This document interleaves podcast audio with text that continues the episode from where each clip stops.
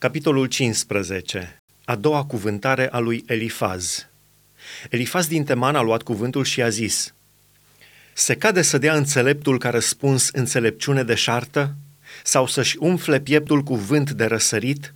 Să se apere prin cuvinte care n-ajută la nimic și prin cuvântări care nu slujesc la nimic? Tu nimicești chiar și frica de Dumnezeu, nimicești orice simțire de evlavie față de Dumnezeu. Nelegiuirea ta îți cârmuiește gura și împrumuți vorbirea oamenilor vicleni.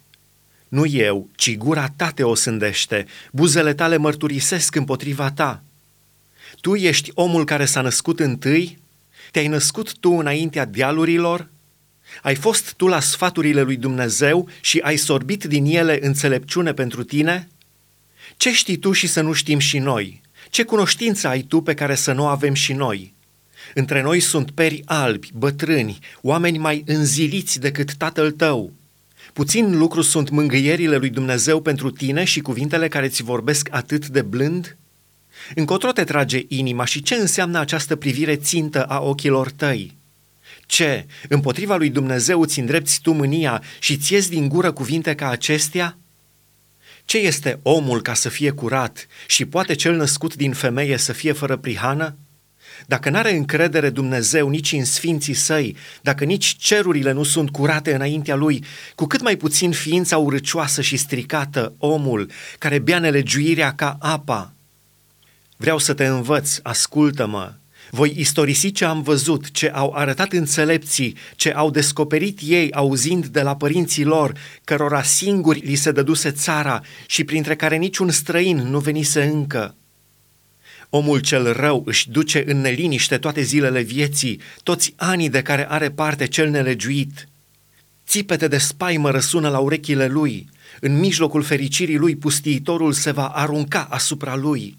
El nu trage nădejde să scape de întuneric, vede sabia care îl amenință, aleargă încoace și încolo să caute pâine, știe că l-așteaptă ziua întunericului. Necazul și neliniștea îl înspăimântă și se aruncă asupra lui ca un împărat gata de luptă căci a ridicat mâna împotriva lui Dumnezeu, s-a împotrivit celui atotputernic și a avut îndrăzneala să se năpustească asupra lui cu partea cea mai tare a scuturilor lui. Avea fața acoperită cu grăsime, coapsele încărcate cu o sânză și locuia în cetăți nimicite, în case părăsite, sortite să fie dărâmate. Nu se va mai îmbogăți, averea nu-i va crește și avuția nu se va mai întinde pe pământ. Nu va putea ieși din întuneric, flacăra îi va arde mlădițele și Dumnezeu îl va pierde cu suflarea gurii lui. Dacă se încrede în rău, se înșală, căci răul îi va fi răsplata. Ea va veni înainte de capătul zilelor lui și ramura lui nu va mai înverzi. Va fi ca o viță despoiată de roadele ei încă verzi, ca un măslin ale cărui flori au căzut. Căci casa celui nelegiuit va ajunge stearpă și cortul omului stricat îl va mânca focul. El zămislește răul și naște răul. În sânul lui coace roade care îl înșală.